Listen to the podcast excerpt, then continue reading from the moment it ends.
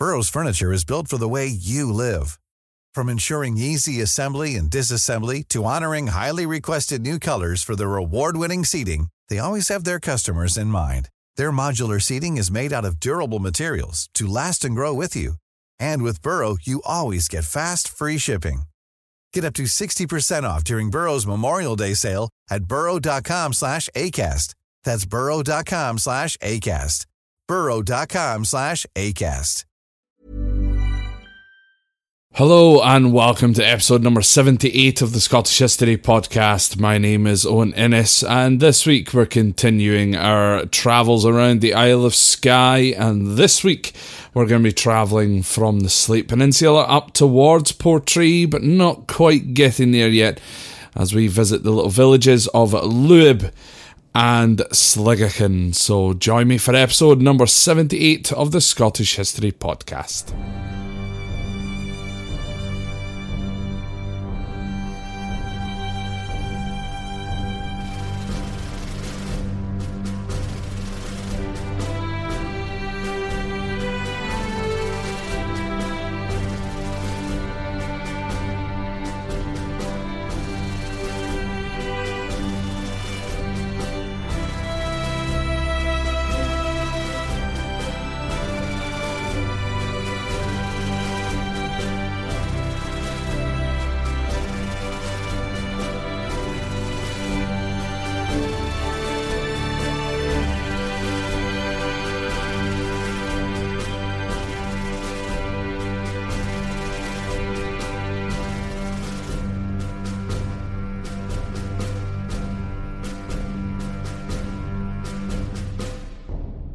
So, after leaving Broadford, we now start to see great views of the Isle of Raasay and the old volcano known as Dun Caan. But the next village that you're going to pass through is the village of Luib. In 1987, a game called Game of Luib was invented here. Now, this was the first time even I have heard of this game. However, the premise of the game seems to be something along these lines. Uh, you play with two balls, one football and one is a rugby ball. Uh, each player has five lives. Now, everyone is playing for themselves, uh, so it's like every person for themselves as opposed to playing in teams. Uh, the object of the game is to kick the balls at your opponents and they must catch the ball. Otherwise, they lose a life. The last player standing with the most life wins a nose of Luib. Uh, but one nostril of Luib is uh, when you win three noses. Um, sounds absolutely mental when you think of it. Um, but it does sound like a very fun and entertaining game, to be honest. Uh, but like horse or donkey, depending on where you're from in the world, uh, will depend on that uh, the name of that particular game. And then after you pass Luib, you will then pass Loch Ainort and the Moll Waterfall, or better known as the Black Hills Waterfall. Now, there is a large parking area for this particular waterfall, however, it is best to stop if you're coming back from Portree. So, if you're headed from Portree to Broadford as opposed to the opposite way around. The reason being is that you'd have to cross the busy road uh, in a vehicle to get across to the parking area, and it is quite dangerous uh, to do this. So it's not advisable due to the nature of the road. But if you like waterfalls, or perhaps you are a photographer, this is probably one of the things worth doing. We then come down the side of the Red Cuillin and down into the little village once again of Sconser. Now, Sconser is historically a crofting village, uh, but the village does have a nine hole golf course, one of only two golf courses on the entirety of the Isle of Skye, and also a ferry terminal. Now, this frequent ferry will take you to the Isle of Raasay mentioned before, which is also well worth a visit. The ferry that runs here was the first hybrid powered ferry in the world, called MV Hallaig, which was built by the Ferguson's shipyard in Glasgow and today is operated by the Scottish ferry operator Caledonian MacBrayne. Coming into view properly now will be the Cuillin.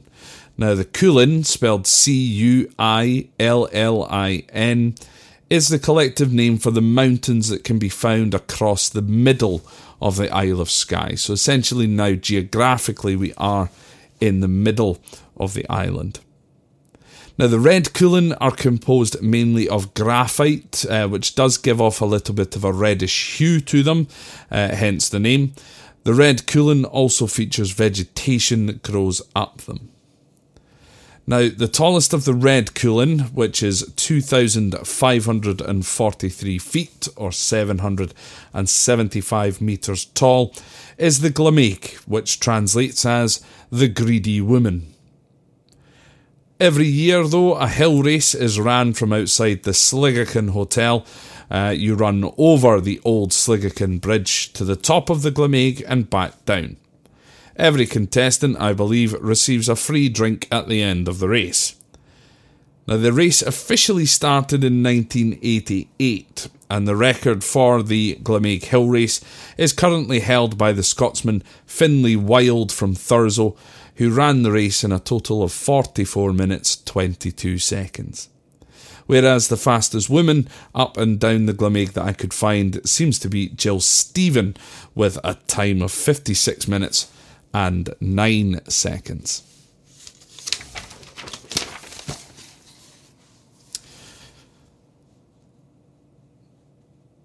Now, little under 100 years before, in 1889, a Gurkha soldier named Harkabir Thapa ran the Glamaig in just 75 minutes.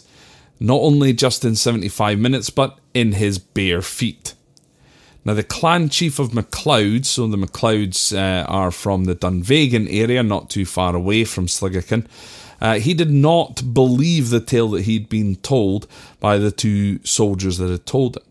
And so the clan chief of MacLeod invited Harkabir back to Skye so that he could watch him climb up the Glamaig for himself. Harkabir accepted the challenge and returned and then ran the Glamaig again in his bare feet, knocking 20 minutes off of his first running time, completing the ascent and descent in just 55 minutes. Now, no one has ever defeated this particular record, though, as no one else has attempted the Glamaig in their bare feet. Now, the other type of Cuillin is called the Black Cuillin, which is comprised mainly of gabbro rock, which is a very rough, igneous style of rock. Now, when wet, the rock can look black, hence the name Black Cuillin. Now, the ridge of the Black Cuillin is around 14 kilometres long, and Sgurr Alasdair is the tallest peak on the island and of the Black Cuillin at 3,255 feet or 992 metres. Sgurr Alasdair is also the highest peak of any of the Scottish islands, and it can seen, be seen from almost any point on the Isle of Skye, but also from various parts of the mainland on a clear day. Now, next up is my favourite spot in this particular area, and maybe even my favourite spot on the entirety of the Isle of Skye. Sligachan Old Bridge, with the view of the Black Cuillin behind it. The road at Sligachan splits here, where you can continue onwards to Portree, or you can turn off of this road and head towards Dunvegan. Now, the Sligachan Old Bridge was designed by Thomas Telford, uh, the same Thomas Telford of the Caledonian Canal fame that I mentioned in episode number 28 of the podcast.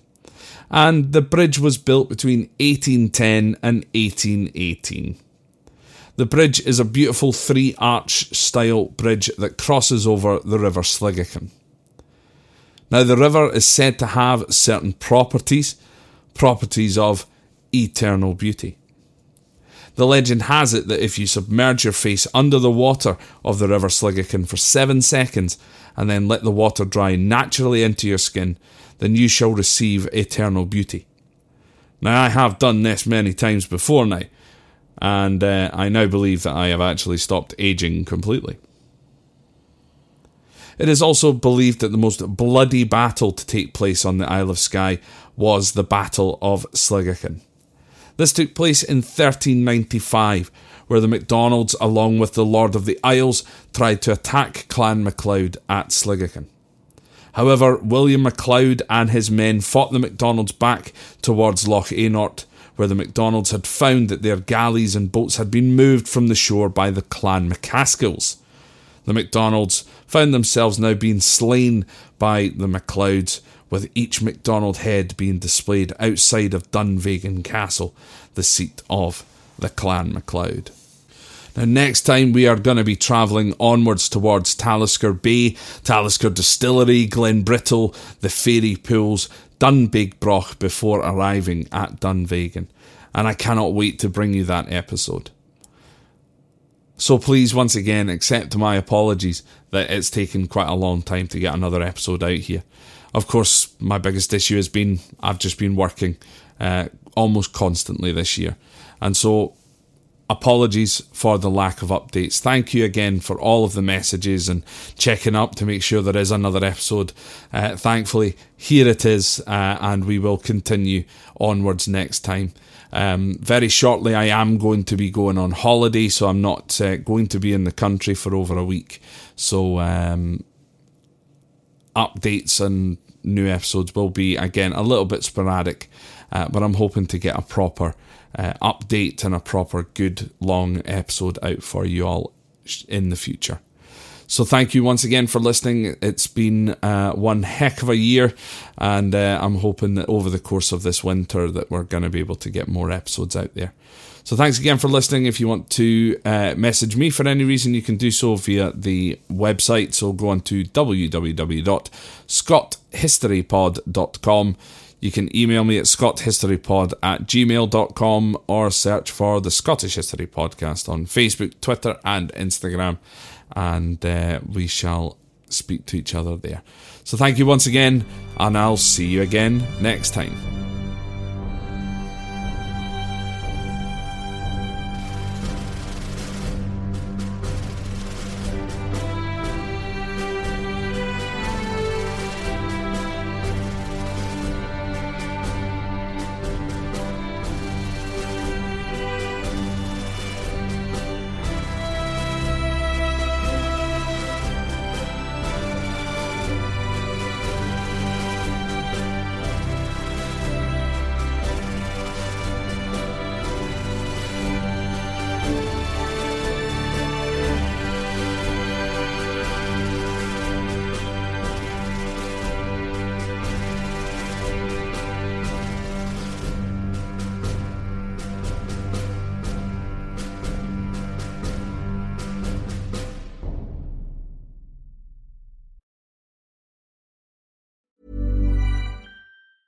A lot can happen in the next three years. Like a chatbot may be your new best friend.